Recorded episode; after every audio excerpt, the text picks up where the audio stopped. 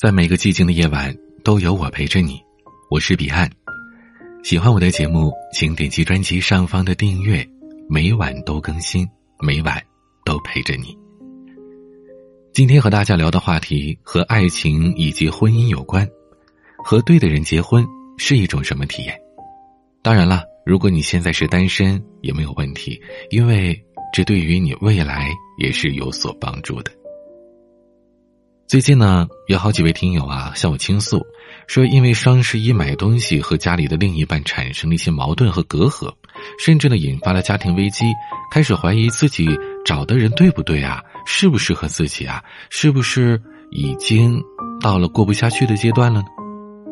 其实我觉得啊，并没有那么严重。首先，我们说和对的人结婚是一种什么体验吧？我觉得。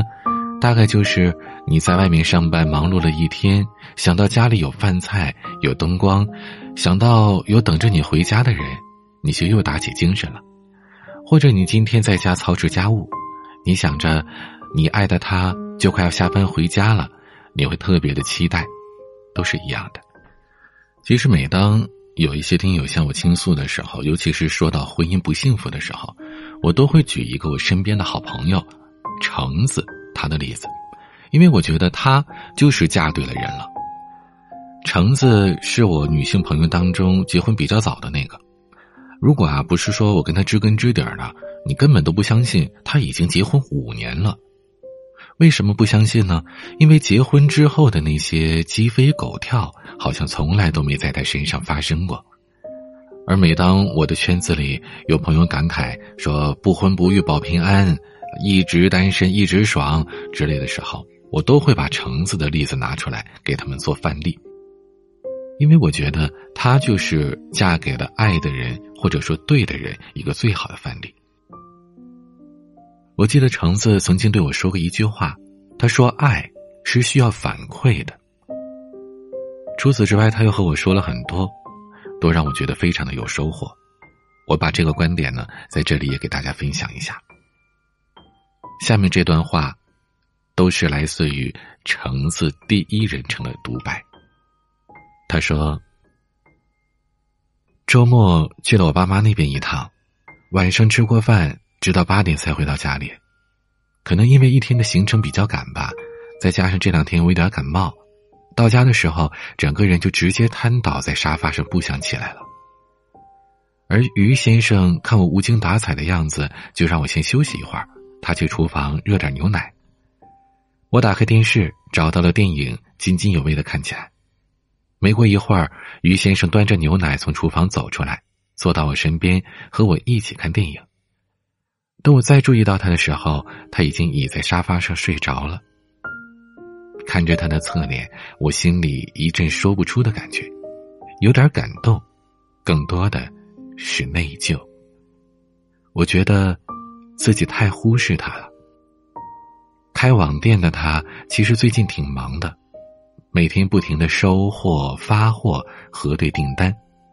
可是，即使已经很疲惫的他，在看到我表现出来累的时候，也依然选择让我先休息。而这一切，在发现他睡着之前，我都没有注意到。长期以来，我因为太习惯他的照顾。我的内心早已经把一切视作理所当然，而就像他刚才端牛奶过来的时候，我也只是漫不经心的说了一句：“先放在那儿吧，我等会儿再喝。”其实细细想来，类似的事情还有很多的，那些平淡的细枝末节被他温柔的铺满了我的生活。比如，他知道我不喜欢吃香菜，每一次点菜都特地的嘱咐店家别放香菜。比如，他会在洗完澡之后把拖鞋的方向调整好，方便我直接穿到浴室里。再比如，他会在换季的时候早早的准备好防过敏的药，以及在冬天快到来的时候网购可以捂手暖脚的那些暖水袋。他做的这一切，都是不动声色的，就这样默默的嘘寒问暖，关怀呵护着我。而在那一刻，我看着他胸前一起一伏微弱的呼吸，忽然有一点心疼。眼前的这个人，一直都挺辛苦的吧？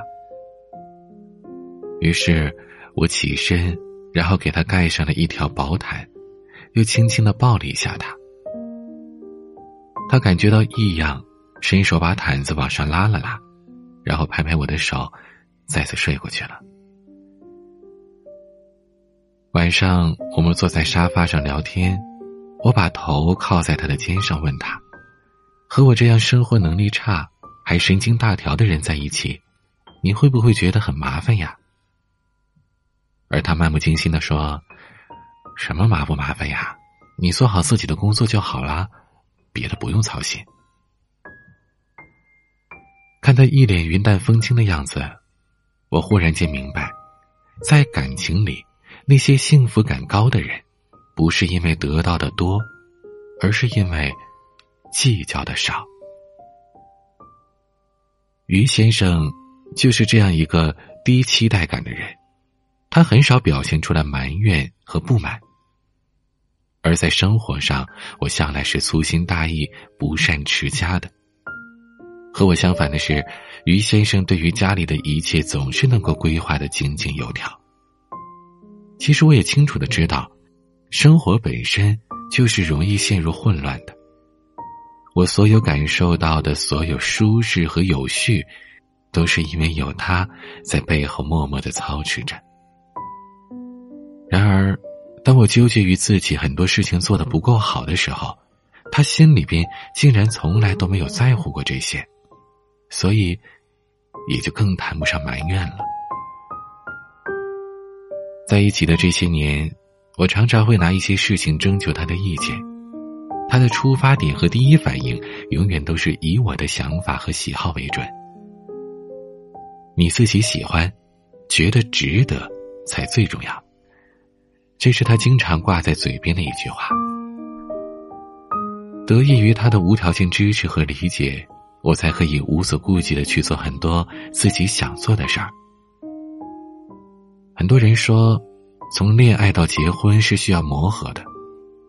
我觉得，所谓的磨合，其实就是学会反馈爱的过程吧。以前我和他在一起，常常不自觉的把很多事情想象成理所应当。我总觉得他理应什么事儿都做得特别好，什么都明白。当他做不好的时候，我就会很生气、很委屈。而后来我才明白。其实我可以换个角度，就是不先入为主的认为他应该那么好，而后他每多做一点，就心存感激，在心里默默的为他加分。这样一来，很多耿耿于怀的琐事，就在不知不觉当中释怀了。其实，人和人之间相处的时间越久，感动的代价就会越高。最开始，对方做一些让你温暖的事儿，你就会很感动。后来，久而久之，你就习以为常，看不见了，就需要比原来多几倍的努力才会感动到你。但是，这样的状态其实很容易让人变得麻木的。爱是需要反馈的，无论何时，不管在一起多久，对方为你做的所有小事、所有付出，都应该被感激。被赞美。我记得很早以前看过李安的一段采访，被问到现阶段最大的幸福是什么，李安回答说：“我太太能够对我笑一下，我就会感觉很幸福。”他认为，做了父亲，做了人家的先生，并不代表说可以理所应当的受到他们的尊敬。他说。你每天还是要努力的来赚取他们的尊重和喜爱，你要达到这个标准，这正是我不懈怠的原因。长久的关系是需要多一些良性的患得患失的，把爱视为每天都要努力从对方那里重新赢得的东西，而不是对方理所应当要做到的事情。这样的设定。会让我们在相处当中降低对于对方的期待，发现更多的闪光点。除了家人，这个世界上没有人有义务对你好，那些冷漠和刻薄是理所当然，那些温柔相待，值得你倍加珍惜。其实啊，每一个女孩子对于爱情的憧憬都是很相似的，安心、踏实，伸手的时候，他就在身边。遇到于先生之后，我的脑海里常常有这样的画面：我们依偎着坐在座椅上，清晨的阳光倾泻下来，傍晚的余晖洒在身上。这些时刻，我们很安静。在心里听到爱情缓慢成长的声音，彼此相视一笑，能让你预感到生活将会变得更好的人，大概就是对的人吧。我想，我应该找到了这样的人。我是彼岸，你找到了这样的人吗？可以在评论区下方留言，说说你的故事。有任何想要倾诉的内容，也可以添加我的私人微信号“彼岸幺五零八幺七”，彼岸拼音的全拼加上数字幺五零八幺七，也可以通过我的朋友圈更加了解我。微博、抖音、公众号也同样可以让你知道不一样的我。他们的 ID 是一样的，都可以搜索 DJ 彼岸。每个夜晚用声音陪伴你，我是彼岸。晚安。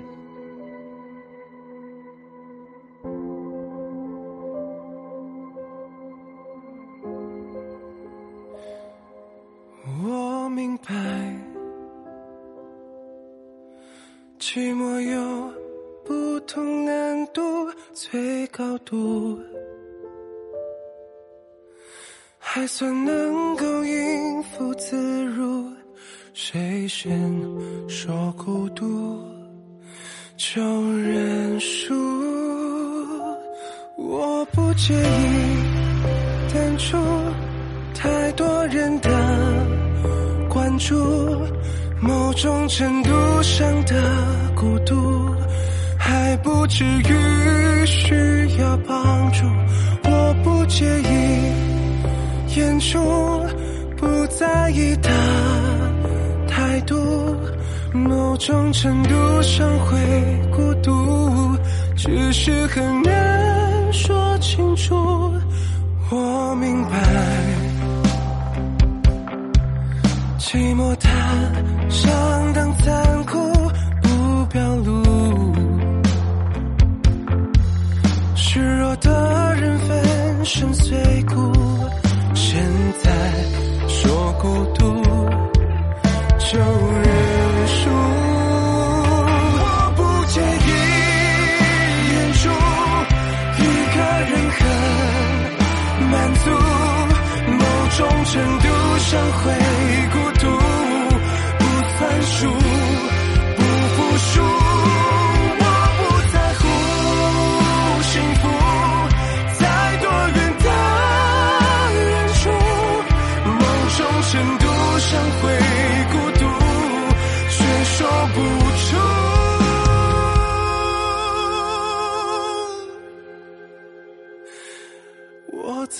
不，